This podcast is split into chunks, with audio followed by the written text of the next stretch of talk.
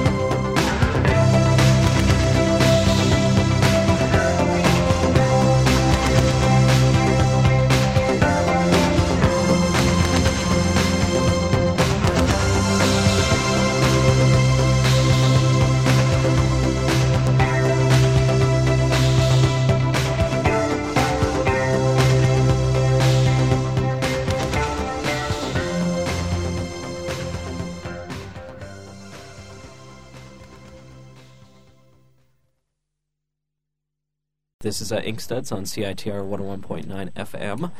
Uh, this week's one of this week's guests um, is Nate Powell. Uh, latest book is Swallow Me Whole, which is getting a lot of love. You uh, were just nominated was for an LA Times Book Prize. That's right. Yeah. And the the last comic to receive that was uh, something called Maus by this guy Art Spiegelman. People may have heard of it. Um, it's about mice in Poland. And uh, your other uh, significant chunk of work, I guess we can say, is Sounds of Your Name because it pretty much collects everything else. Yes. Is it everything else? No, it's not everything else. I mean, besides Please Release, uh, there are a couple of things here and there that uh, that didn't make the cut.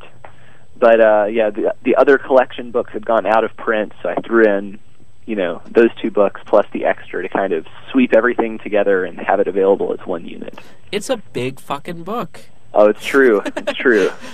It was, uh, you know, it was. Excuse the swearing, but damn, it's a good collection. I was, uh, I yeah, I had a couple Oh, of the, you. the walkie-talkies sitting around.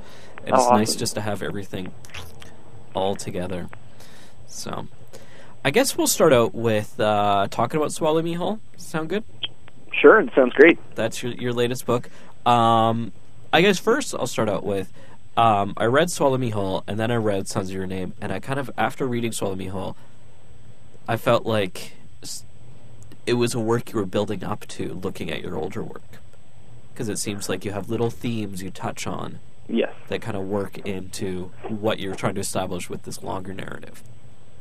Absolutely. And I mean, a lot of that is simply not knowing how to write at all uh, up until a certain point. Like when I, uh, the impetus for Swallow Me Whole was, ba- it was basically a dream I had in late 2001. And I was kind of piecing it together, but it wasn't until around 2004, actually, I pretty much stopped drawing comics for a whole year and uh, just read tons of books and everything and tried to, yeah, I was basically, I was tired of basically being impatient due to my youth and trying to cram a 200 page story into 30 pages, like with most of the walkie talkie stories. Mm-hmm. Um, and I had realized that this is a problem now. Um, but I realized that unless I really quit everything and learned how to assemble a real narrative, that I still wasn't going to get anywhere with what I was trying to say. So I basically just read, studied, tried to piece together an actual story out of these little nuggets. And uh, about a year later, then I finally got started on the book again. I'm very glad I made that decision. Well, let's talk about some of the themes that you you explore through your collected works. Um, one that really sticks out to me is, um, I guess, I don't want to say schizophrenia, but mental illness in teens. Right. What's the the attraction there? Really? Well, um, yeah, I mean that's it's definitely like a it's a major narrative theme, and I'd say as far as to talk first about just you know my life and everything.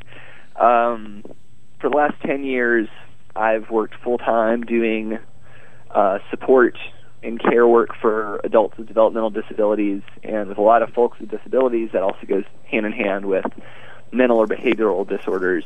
Mhm. And uh, like my older brother has high functioning autism. It's just something I've grown up around for a long time. Um, and it, it took me until I was at 20 when I realized that this is not like a common perspective that people grew up with.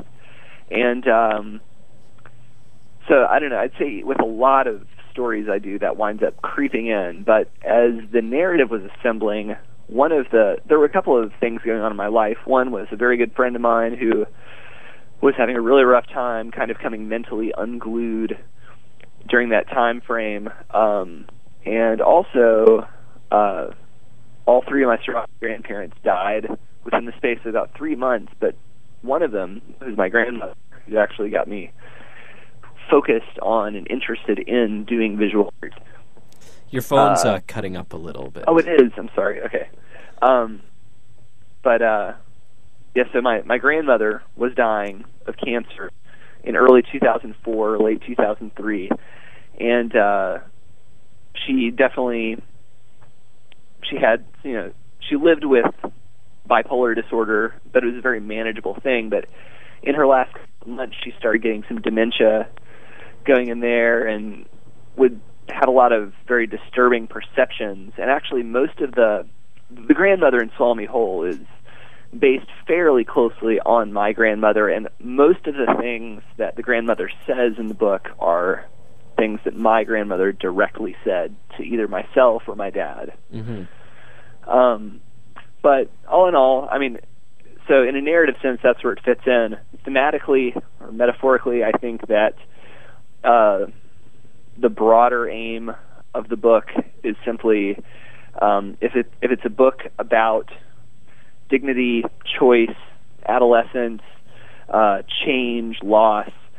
Uh, I thought that it really made the story more interesting without being exploitative. That a lot of the experiences that Ruth, for example, is going through, um, you know, you can take her a couple of scenes and you can kind of read those scenes as being a product of her having some sort of a delusional experience uh, or schizophrenic experience, and then a lot of those, if you reread them and just try to imagine her being a teenager and feeling deeply, you know, and acting on her feelings, um, hopefully that can present some kind of a dialogue or a challenge to you know someone reading experiencing the book. One of the really interesting things I found with your take on the characters is that it's not, um, especially talking about the mental health part, it's not preachy and it's not trying to establish your points of view on what the these people are going through. It's more just kind of following their experiences. Yeah, I think that I mean that would be pretty be pretty lame, uh, honestly, if it were if it were too preachy, and especially because I, I want to emphasize that Swallow Me Whole is not a book about mental illness and mental disorders. I, it's a you know it's a very important part of the book. It's part of the characters' lives, but it's as much about love, death, family, change, loss, dignity. It's as much about these things as it is about mental disorders. So. Mhm. Uh, basically, I was trying to, both in my personal experience and trying to be a responsible storyteller, I was trying to, you know, convey these experiences realistically, subjectively, but not in a way that's like, whoa, this is a Yeah. book about, you know, this is a book about this crazy stuff It's happened. madness. because these things do happen, Yeah. and uh, they're a regular part of regular people's lives. So uh, hopefully, I was I was able to communicate that effectively. How did did you have the story planned out pretty much in advance, or how did it change as you're working with those characters? Let's see. Um, in general, I had the skeleton of the plot worked out um, as I as I went into seriously drawing the book. Um, certain characters, especially supporting characters, would develop themselves in ways that I would get really surprised by, and um, you know there were a couple of characters I really wanted to follow more than I wound up following Mm-hmm. and uh, I didn't have I didn't have the time, and I knew that it'd be misleading, or you know, it would take me off the trail that this particular book was going in. But uh, I'd say about two thirds of the way through the book, that's when these changes started to happen, and uh, every once in a while I'd be drawing, and I would realize something about the character, or the character would be doing something that would sort of take me by surprise. And then, I guess for the first time in my life, I was like, ah, this is it. This is the thing that you hope to this is the thing you hope to run across as a creator where you see your creation i guess quote take a life of its own you know Yeah.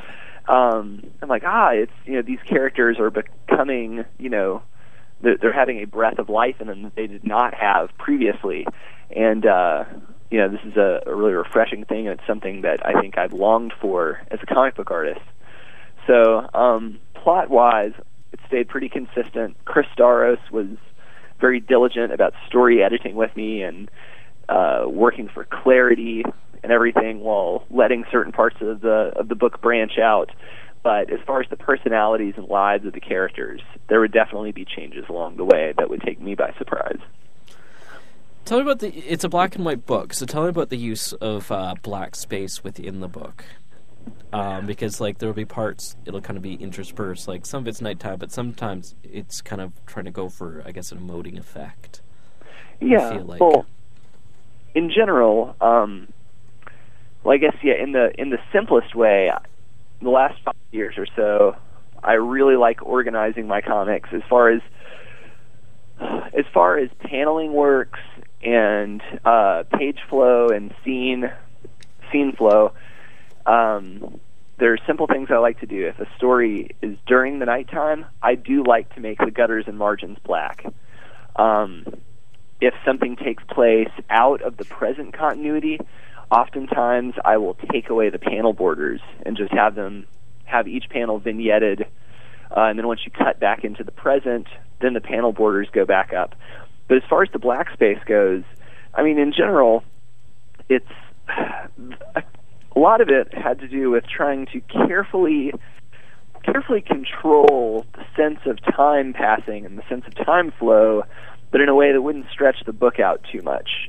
I think that when you have black, when you have a lot of black as opposed to a lot of white surrounding some panels, um, it actually does not. It to me, it doesn't seem as constrictive. It kind of feels like the panel or the the scene is swimming in this ocean, you know, just in this in this void, and I feel like you can get a lot more breathing time out of a page or a scene sometimes when you're surrounded by black instead of white. And I think vignettes work in a different way. Uh, so a lot of it is time is control of perceived time, and some of it is just this sort of like formal element that I have to use as far as dividing night and day and scene to scene. One thing I find interesting uh, talking about kind of the abstract components is your way of kind of playing with lettering. Tell me a little bit about that because you'll have, you know, very abstract writing, or I guess you know like a slanted cursive writing, um, kind of working with that em- that emotion stuff. Well, I'd say uh, in general, when I'm reading, I, I'm trying to think of what a good. I'd say the two best examples growing up when I would read comics, and I didn't even really notice this until the last decade or so, are reading Cerebus Aardvark and also certain 1980s, like early mid 1980s Chris Claremont X Men comics.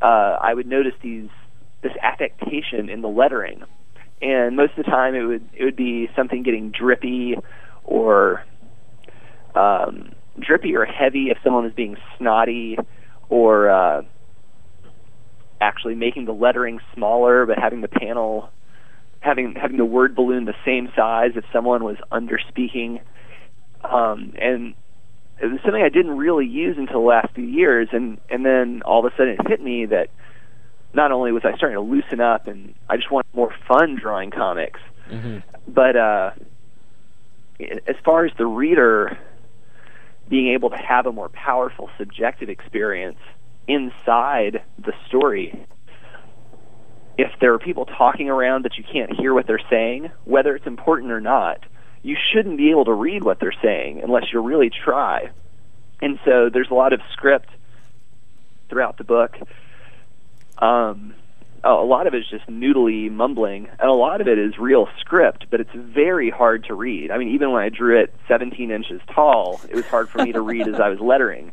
And so, I mean, it's just like if you're inside the crowd in the actual scene and you want to eavesdrop on someone, you have to tune your attention to it. And likewise, if you want to hear what someone's saying a few tables over while you're reading the comic, you have to do the same thing. Um, and also, yeah, like if someone, you know, I, I just tried to, I tried not to divorce uh, the lettering from the fact that it is a strong component of the visual of the visual art involved, that it is visual art. So, um, if someone's interrupted, a person might walk through or over a word balloon, or if they're being ignored, it might get crossed out by someone else. Um, Kind of interplaying with it. Yes, and I, I just think, uh, yeah, it just makes it a lot more fun to read a comic. Uh, you feel like the characters are almost responding to you as a reader in a certain way. I just I just think it's a lot of fun. Do you have any uh, fascination with bugs? Um, I'm not really. I'm not really afraid of any bugs except cockroaches. Um, Which are just gross. yeah, they're just gross. Uh, but uh, I mean, I do have, you know, like uh, I guess I never really collected too many bugs or anything. When I moved here to Bloomington in 2004, uh, it's when a very, very strong wave of 17-year locusts came through, or 17-year cicada came through, and I was able to actually, and I mean, there were, I'd say, hundreds of billions of them here for about two weeks and I did manage to save some of their little husks, which I still have. They're very, very delicate, but I've got a couple of them still. And a lot of that was because the cicada were already a part of my book, and I was like, oh, well, this is convenient. We had this cicada attack as as I'm putting this book together. I might as well keep a couple of these. But no, I mean, growing up, you know, I was fascinated by dinosaurs and ocean life, and I'm still fascinated by ocean life and um but yeah, bugs have honestly never been that big of a fascination for me. Why live in Bloomington? Well, um, before I moved here, I had spent most of the last six years living in New England or in New York City, and You were in Providence for quite a while, right? Yes, I was there. That's where I lived right before I moved here, and I had a lot of good friends there. And basically, it was just not my town. A lot of good people there, but uh, I'm a pretty pretty anxious person, and I'm a, a very hard worker, but definitely keeps my my stress level up to a very very high degree. And really, just uh, there, there, the stress level is almost just tangible in the air, and uh, it was kind of it was just kind of a, a very negative experience while I was there, and I did a lot of basically there's a lot of damage I did to myself, like my sense of self while I was there. It was just when it was time to go, it was time to go, and uh, I wanted to be back. I wanted to be closer to Arkansas, my home state, because my brother was about to live into move into an independent living situation. My grandparents were dying, but I did not want to live there again. So my very best friend in the world lives here, and I knew a bunch of friends from touring together in bands, and I liked the town already. I was like, ah, it's cheap, it's nice, it's cool. Some of my favorite people are there. I don't have any better ideas. Why not? And basically, since then, I've come to the I've taken the attitude that I should no longer move away from things. I should only move towards them. And sometimes I get bored of being here or frustrated, but uh, you know, that's no reason to move away necessarily. And I still really like this place and have no plans to leave. Tell me, you're talking about the 17 inch pages with Yes. the Swallow Me Whole. Tell me about the, the, the page process. Okay. Uh, well, basically, yeah. As I'm working up the pages, um, I'll usually start by taking whatever writing I have for that section of the book, and I will block out about ten pages at a time as thumbnails. And the thumbnails are usually very small, very rough, and they're always drawn in pen. They're usually about two inches high, and they're usually indecipherable except to me. Uh, they look very, very abstract. In Those are just- code. just curves, yeah. Um, and then I, I prefer working in ten page blocks whenever I can because not only do you when you're doing easy stuff like you're cutting the paper or you're ruling out the lines or whatever, you get a, a very quick, easy sense of accomplishment. We're like, oh, today I laid out 10 pages. And then you're also keeping your drawing consistent within this short passage of the book, and you're sort of working everything up at once. So from the thumbnails, then I do the, the blocking out and the very, very loose pencils for the 10 pages. Then when I'm done with that, um, I revise the script and I, I finish all the lettering. Then I tighten up the pencils. And I used to never do tight pencils until this book. Basically, I turned in um, about 40 or 50 pages of rough pencils to Chris and Brett at Top Shelf to see if they'd be interested in the book. And uh, Chris is like, well, first off, I think you know I think it's going to be a good book. But what I want you to do is stop. Just stop doing whatever you're doing. Because I'd inked about 15 of those pages. It's like none, none of this rough pencil business. Then inking it and having to change it later. I want you to do finished pencils on the entire book and then we'll go back and work through it and edit it and figure out what needs to be done. You're going to save a lot of work in the end. And I never worked like that. And I really like doing most of my thinking in ink. Mm-hmm. And so I was like, but then once I got started and got over the hump, I was like, man, this is great.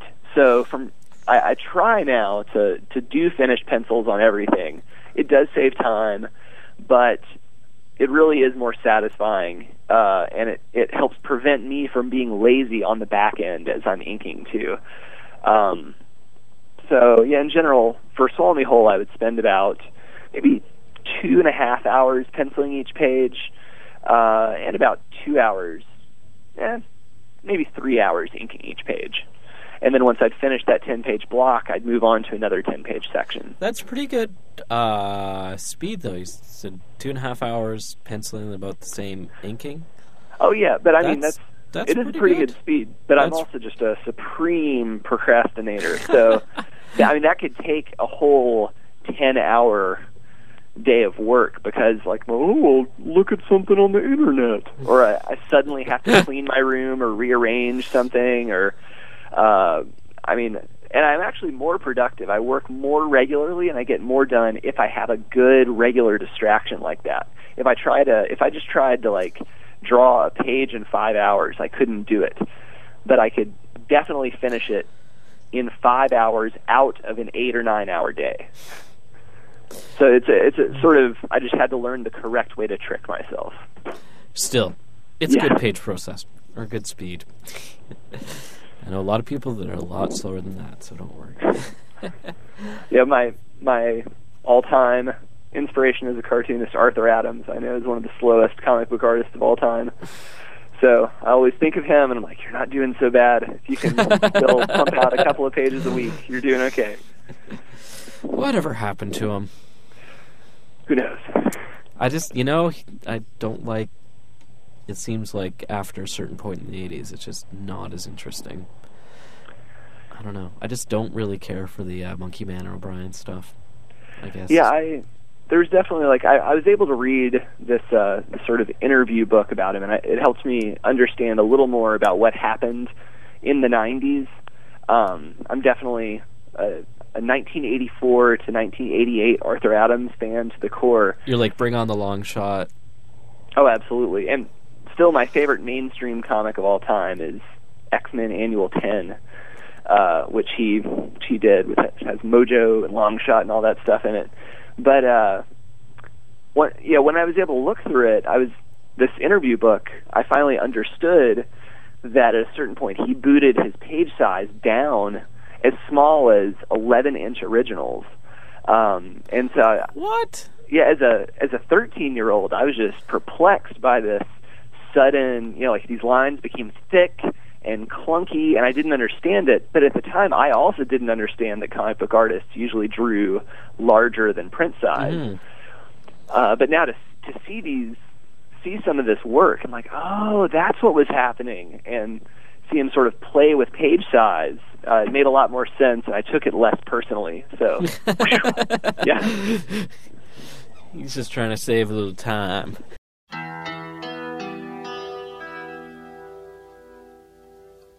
Standing by my window, breathing summer breeze,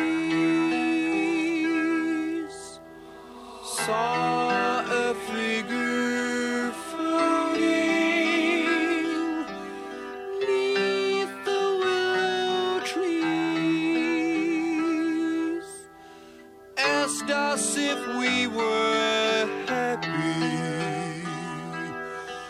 said we didn't know.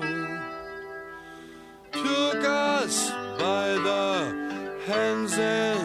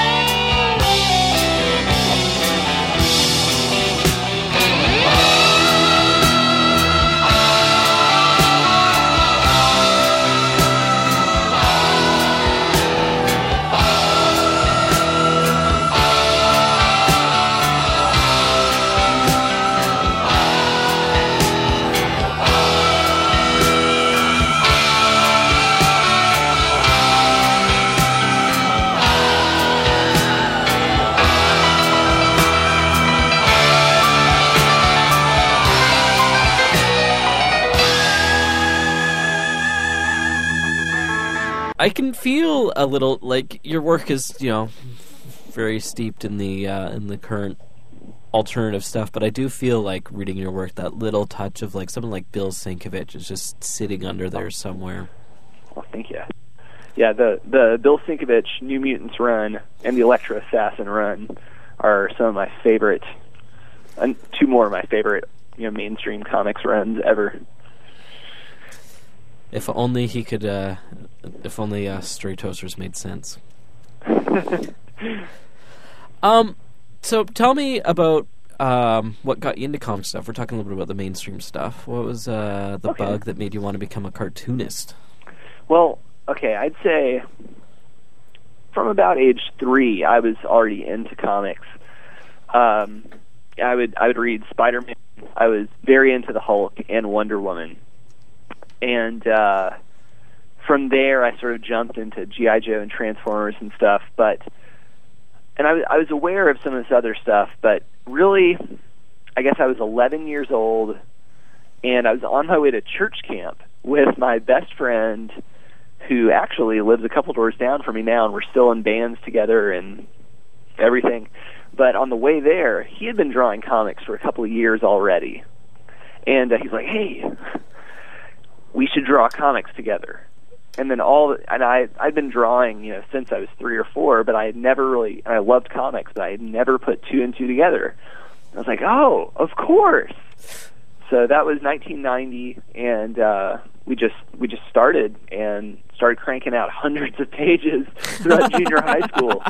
And um, at that time, at that exact, actually on that day, I started reading X Men, Daredevil, and uh, so yeah, really the the Claremont era X Men uh, are a huge a huge shaping force in my life. Uh, I've even I think I've actually said it in a comic before that uh, the X Men gave me my social conscience as a 12 year old. Um, it was the X Men and the metal band Anthrax. Without those two, who knows? Anthrax. Yeah, who knows what kind of douchebag I'd be. Um, but uh, so let's see. Yeah, so You're, from you're there, lucky you came out uh, well with those influences. yeah, yeah, true. Yeah, a lot worse could have happened with those influences, for sure. Um, but yeah, basically, yeah, I was reading a lot of mainstream comics. I was definitely a Marvel kid, and I didn't really understand what any of the appeal was in the DC universe until maybe five or six years ago, and I finally understood the differences in writing method and the focus on character versus plot between Marvel and DC. Started going back and understanding that it's truly a different breed of mainstream comic, and I started appreciating it a lot more. Um, but my my 13 year old brain was just not into that. I needed something that was much more. you wanted much more, ninjas. I be, yeah, I wanted something that was much more metal, actually. And Marvel seemed more metal at the time. Marvel But, was uh, more metal. I, I I like believe that. so. um, and basically, so I was reading all these comics and everything, but around 1991, I started getting really into punk, the music, and the culture and everything. And there's a lot of, you know, there's a very strong do-it-yourself ethic that goes along with that. And in the 1990s, Little Rock, Arkansas had one of the best punk scenes in all of the United States. And so I was going to a lot of shows and everything, and um, a lot of zines and stuff were coming out of my town and across the country. So I started to, at the same time, I started publishing comics, which was 1992. I, I started making zines shortly thereafter, but I did not see that these things were connected in in approach, in ethic, in the things that I was trying to say. So I was making these super these dystopic superhero comics, and I was also making these personal sort of autobiographical style punk zines too. And I'd say maybe when I was 16 or so, all of a sudden I was like, wait, uh, actually I can think of what it is. I wasn't even 16. I was out of high school, and uh, this guy Al Burian, now a good friend of mine, but back then just this person who did a great zine called Burn Collector and was in some bands I liked. He put out a comic called The Long Walk Nowhere. And reading this comic, it hit me for the first time that I could draw comics about the life that I know to say the things I wanted to say. You know, uh, I didn't have to figure out a hero adventure to put them, you know, to filter them through, and I didn't have to keep autobiographical stuff stuck in prose with photo cutouts and bad poetry. So there's this synthesis with with uh, with Al Burian's comics that just really blew the doors open. And right after that, I read "I Never Liked You" by the great Chester Brown, Mm-hmm. and uh, I read it all in one sitting. Uh, it should in be about read. yeah, and I was just screwed for days after reading that. And I was like, this is why comics exist. And so those two comics really helped synthesize, you know, my narrative, what I thought was important about telling stories, the power of comics, the personal appeal. Uh, and from then on, there was sort of no looking back. God bless Chester Brown. Oh, I'll say. My favorite uh, thing, I interviewed Sammy Harkham, and he uh, was very blunt and said, "Yeah, people say I draw like Chester Brown sometimes. That's a compliment to me." uh, love them, love them. And so you went to to school at the SVA, yes, am I right? And that kind of delved you further into the madness of comics. absolutely. Yeah, I uh, I went to my first year of college at just uh, some just some school, it was George Washington University in Washington D.C., and uh, that's its own story. Basically, it was a fluke that I just wound up going to this school for a year. And before I even went there, I was like, "What am I doing?" You know, like I really need to pay attention to what's important to me. I really want to tell stories through comics. I think I'm pretty good at it. I really want to go to this school. So by the time I got to SVA, um, and I'm a person who's not, I'm extremely anti-nationalist.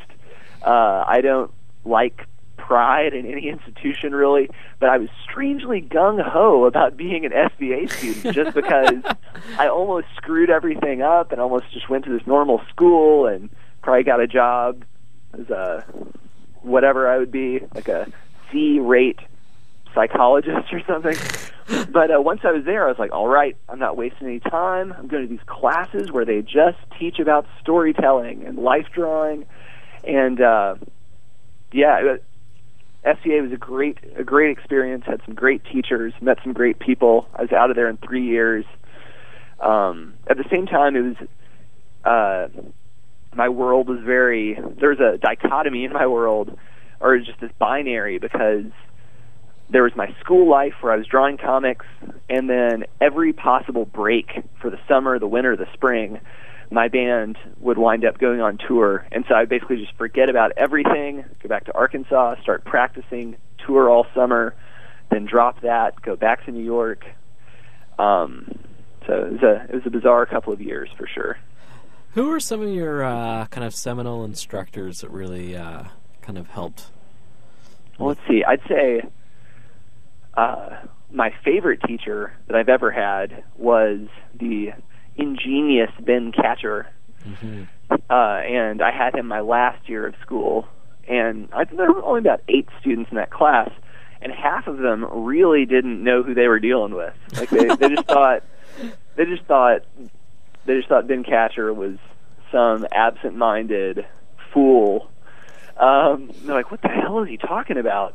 And then the other four students uh, All you know, had raw.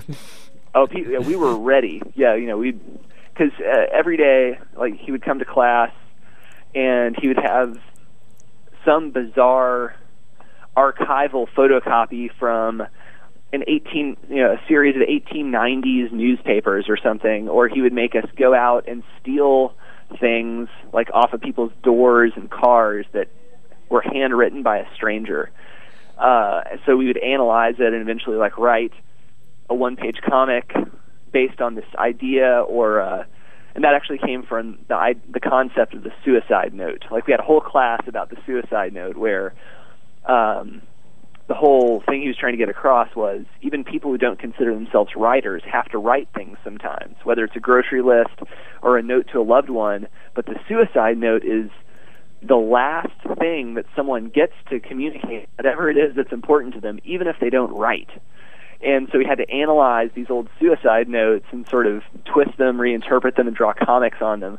It was just stuff that was blowing my mind. Um, so yeah, Ben Katchor was great. There's a guy Keith Mayerson, um, who was great. Klaus Janson was my teacher for I guess a year and a half. I had the last class with Joe Orlando before Oh. he passed away, um, and I, yeah, he was a great guy, very helpful, but also it's funny because he just, you know, he's just this uh, this awesome Silver Age guy who he didn't. I don't know. I don't think he had any concept of computers, and so there was a there was like kind of one of the bottom tier students in class was having kind of a rough time, just not a very good drafts person. And uh, I remember Joe Orlando just sort of being like, maybe this just isn't for you, you know? Maybe have you ever thought about like like computers? Like you could do like computer art. and then we were just kind of cringing. We're like, he doesn't even know what computer art is, but at the same time, oh god, he has such a point. Um, so yeah, had Joe Orlando. Oh, had Carmine. had Carmine Infantino, which I had him for two years, and that was awesome. Uh, There's that a is- that's DC in a nutshell right there. Oh, I'll say, yeah, he was DC, and uh, yeah, he was also great because he was very, very energetic. Uh, would definitely shut the class up like you were in seventh grade. He'd give you every once in a while like a hey, and everybody would be, afraid that he was going to like throw someone through a window. But uh, yes, I still have a bunch of stories that I had to draw for that class that are, were just so funny I couldn't get rid of them. We'd be like, all right, we got a three-page story. It's Tarzan. It's like you know, there's like some uh, some natives that kidnapped Jane.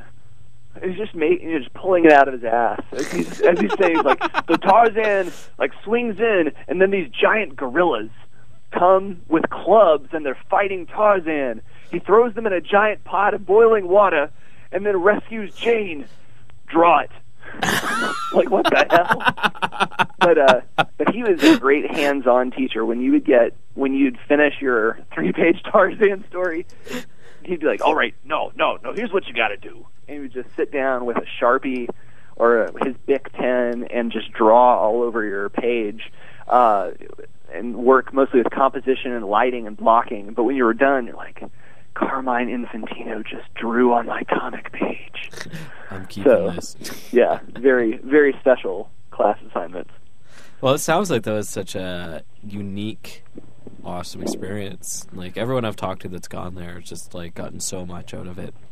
Oh, definitely. And. I think, you know, because it was the first, the first cartoonist school, at least in the U.S., maybe in all of North America, it still has that, that little special spice Yeah. for the comic, for the comic book students. You know that, you know, you're in the cartooning department, and it is a special place. Yeah. Yeah. It's yeah. Um, tell me about the punk rock side of your life. Okay. Well, just uh, I mean, we are ra- college radio. oh, it's true. So- we are. call- This is uh, apropos to uh, most of the other stuff that happens at the station.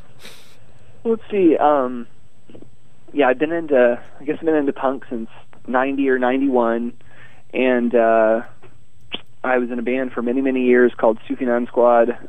That I guess we started playing, or we started as a band in '92, and about two years ago, we sort of finally became defunct. But uh, we toured a lot of times throughout the U.S. and Canada and Europe, and um, we only played Vancouver once. We played in a basement um, I can't remember what neighborhood it was in, but that was in 2001. Commercial Drive, probably.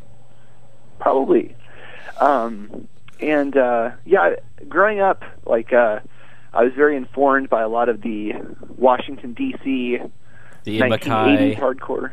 Yes, yeah, definitely like the the early to late 80s Dischord scene uh, found its way, you know, and to Little Rock, and I know Fugazi and a lot of the Ignition and a lot of the early or the the post Revolution summer hardcore bands played in Little Rock in the late 80s and sort of, you know, affected our scene a lot, but also a lot of the West Coast punk from the Bay Area and from San Diego found its way.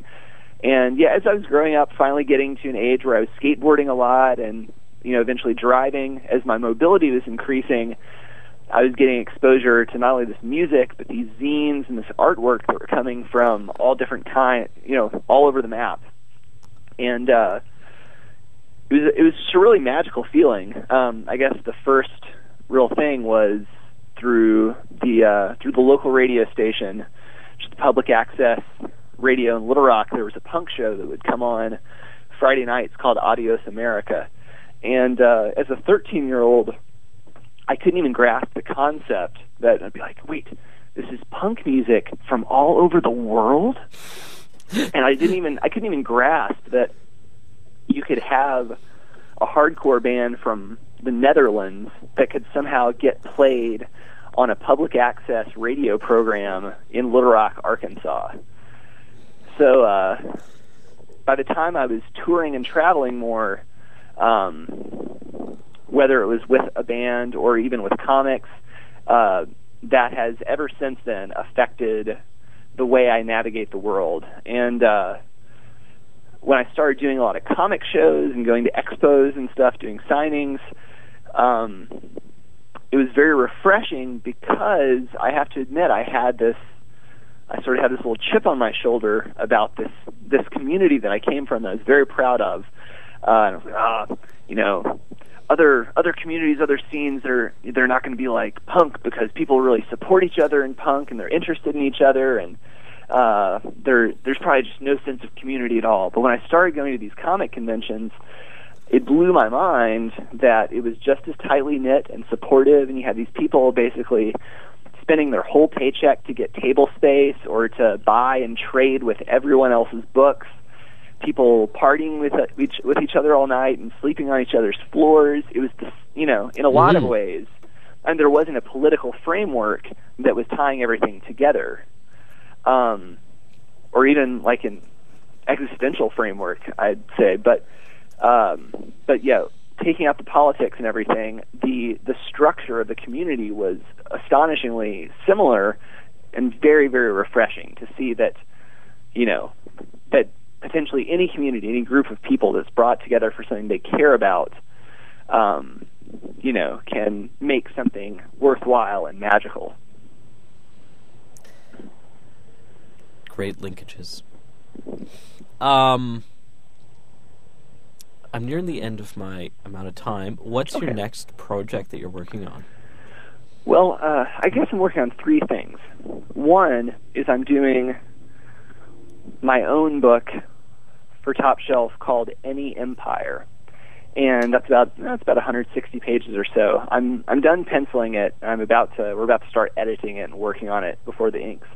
And it's mostly about living in a culture of distrust um, and how to get out of that framework of like distrust, fear, racism, uh, but how and, and a lot of it is about state control and how that kind of paranoia and fear serves the interests of very frightening, uh, very frightening organizations and people who seek to survive only. So I'm doing that. I'm also drawing a graphic novel that's written by these two guys from Seattle, Mark Long and Jim Demonakos, and it's called The Silence of Our Friends. And that doesn't have a publisher yet. I'm just penciling it. Jim's the But- guy that puts on the Emerald City Comic Yes. Convention. And I will be there next month, actually. I should be there as well. Awesome. And uh, the only the the other major thing I'm working on is I'm doing a series of stories written by Rachel Bormann. That's with two N's at the end. Um, and uh, I've done the first one called Cakewalk, and I've been publishing it just as a as a mini comic. It's up on the Top Shelf website now.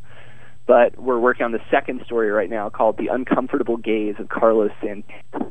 So that'll be out in a couple months as well. Yeah. Awkward. Oh yeah, and yeah, she's just a really awesome writer, and uh, so I'm very excited for this this series to come out. And did you mention your latest band's name? Oh yeah, this I'm in a new band called Still Hidden, Still. Hidden. which is kind of like a early Iron Maiden meets off the wall era Michael Jackson meets Moss Icon, uh, and yeah, it's pretty much a baroque metal punk hybrid with violin. So, What was the name again? I gotta tell. Them. Oh, it's called Still Hidden. still like hidden. oh uh you don't you don't know what's in that swamp it's still hidden Oh, jeez. I think the the girl that does the show before me would be all over it. It's, uh, awesome It's a it's a it's a punk show. Um, Well, thank you so much for taking the time to uh, chat with me today, Nate. Absolutely. Thank you. As I said, I really enjoyed Swally Mi- Mihol as well as uh, Sounds of Your Name. Um, kind of great companion pieces to see uh, how an artist develops from ideas into finished products. So it's uh, it's good. Well, I like you. process. So Me too. thank you so much for joining me today. No problem. Thank you.